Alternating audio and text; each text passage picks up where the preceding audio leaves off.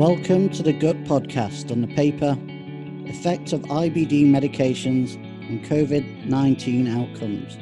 Results from an international registry published in paper copy in Gut in March 2021. My name is Dr. Philip Smith, Digital and Education Editor of Gut and Consultant Gastroenterologist at the Royal Liverpool Hospital, Liverpool, United Kingdom.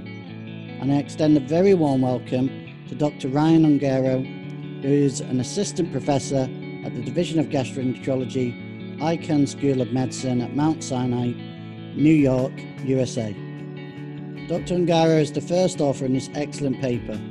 Dr. Ungaro, thank you so much for joining me today to do this podcast, especially at this very difficult time in the world. And once again, congratulations on your excellent paper.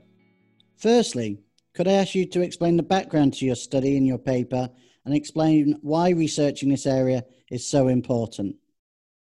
Absolutely. Well, well, thanks again for having me. It's a real honor to uh, be doing this podcast for Gut.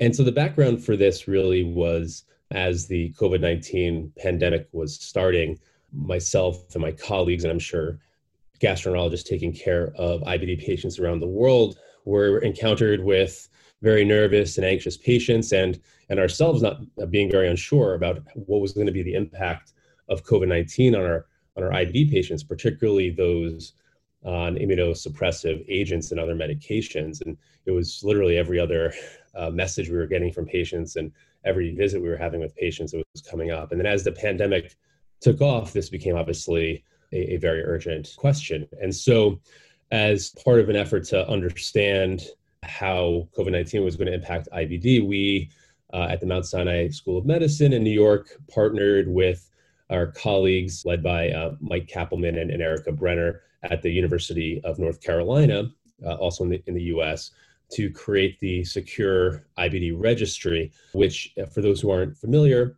is a online web-based platform, a database where providers from around the world could report cases of COVID 19 and IBD patients with the goal of understanding how patient demographics, clinical characteristics, and, and different medications affected patient outcomes when patients had a confirmed case of COVID 19. And so we did an initial paper on findings of the first 500 patients from this database, uh, initially published in Gastroenterology where we did a, a very uh, initial look um, to find out what medications or demographics were affecting patient outcomes. And, and, some of the initial signals we saw were that patients who were older or had multiple comorbidities were having worse outcomes, having more severe COVID 19, either ICU admission, intubation, or, or dying from COVID 19, which is consistent with the general epidemiology. Um, and we also saw that there were some signals for medications, albeit in a smaller subset of patients, for steroids any kind of corticosteroids worsening outcomes, and also anti-TNF medications uh, appear to have no impact or maybe a slightly protective effect against severe COVID-19. So as we accrued more patients, uh, you know, sadly, as the pandemic exploded around the world, we were able to then start to look more detail at different types of medication classes and different combinations of medications that traditionally uh, have been thought to increase risk of infection or poor outcomes, such as combination therapy and, and steroids. And so that led us to do an updated, expanded analysis of over 1,400 patients to examine how different types of medications, medication classes were impacting COVID 19 outcomes. Thank you. That's very clear and very interesting. And uh, of course, COVID 19 has dominated the gastroenterology world and, and everybody's world really for the last period of time. So, what are the new findings your study, uh, your paper has, uh, and registry has found? Sure. So, in, in this updated analysis, we had really two major questions. One was Do patients on anti TNF monotherapy compared to patients on combination therapy? So, combination therapy being anti TNF plus a thiopurine, either azathioprine or, or 6 mercaptopurine and also patients on thiopurine monotherapy, are they at different risk for severe COVID 19?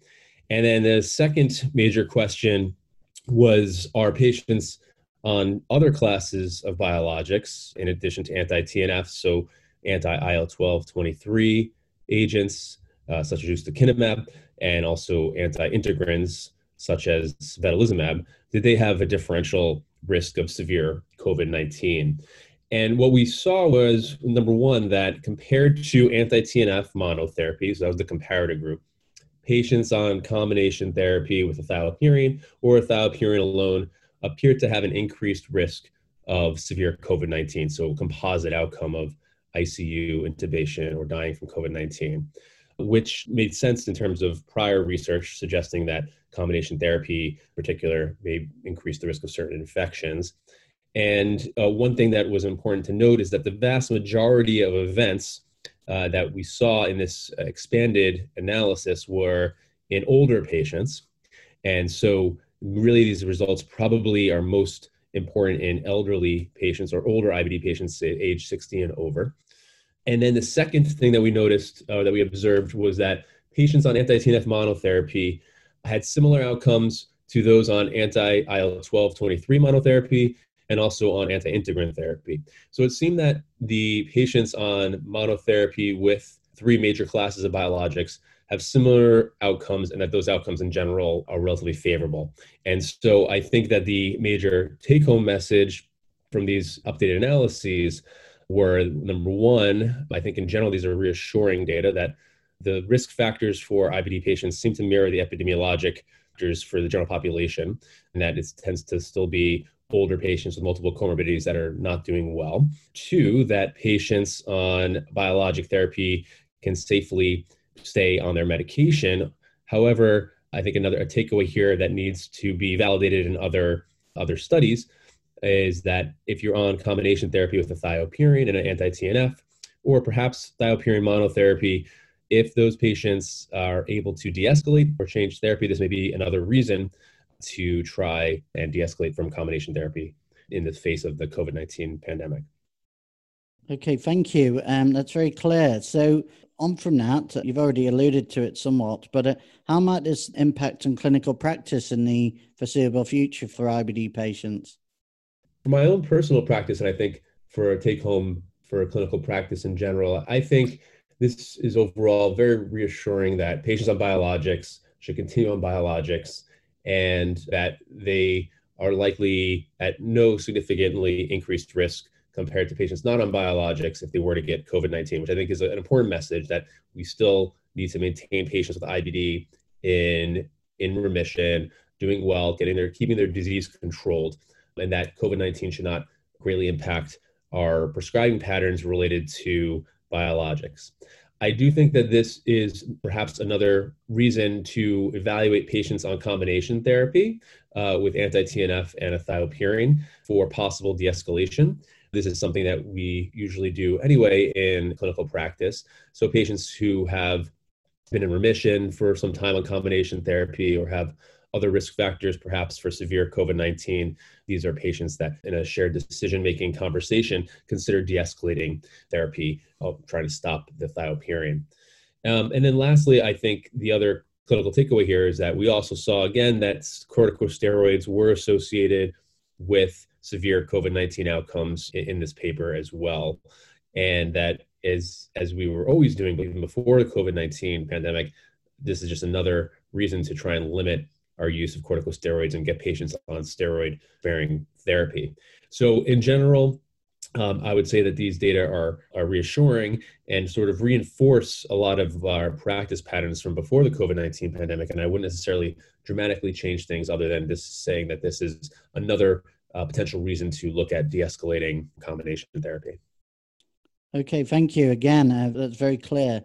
So, how might your your study impact on research priorities in the um, near and foreseeable future? Like all registry based studies, essentially, this is a retrospective cohort. I think they deserve uh, and need to have validation in other, ideally, prospective or population based cohorts because it was a voluntary porting system that we used, albeit it was, you know, obviously a great outpouring from the international IBD community and a great international collaborative effort to, to try to gain some information as rapidly as possible in the face of COVID 19. I think that these findings, particularly the ones related to thiopurines uh, and combination therapy, should be replicated in population based cohorts or a prospective study, number one.